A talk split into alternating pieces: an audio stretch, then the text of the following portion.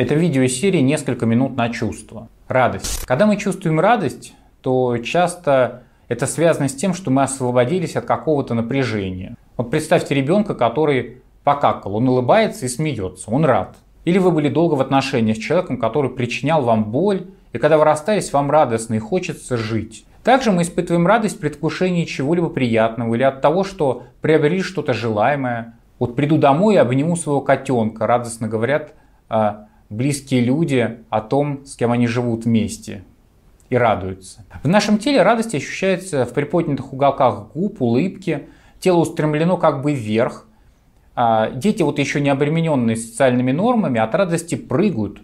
Взрослые могут взяться за руки, в эйфории кружиться. Энергии в нашем теле выделяется очень много, и наше внимание вот никак не сфокусировано на чем-либо. Поэтому часто радуюсь и довольно интенсивно переживаю такой радостный восторг, люди бывают невнимательные, неаккуратные, могут что-то разбить или случайно удариться. Радость может быть выражена а, в следующей степени. Это веселье, радость и восторг. Радость направлена вверх и вширь.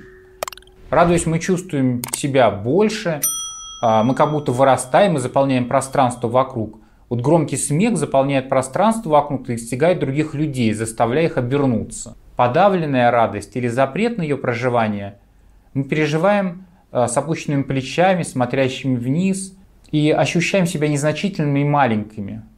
Поэтому иногда мы можем путать запрет на чувство радости с грустью или с угнетенным состоянием. Противоположностью радости будет печаль.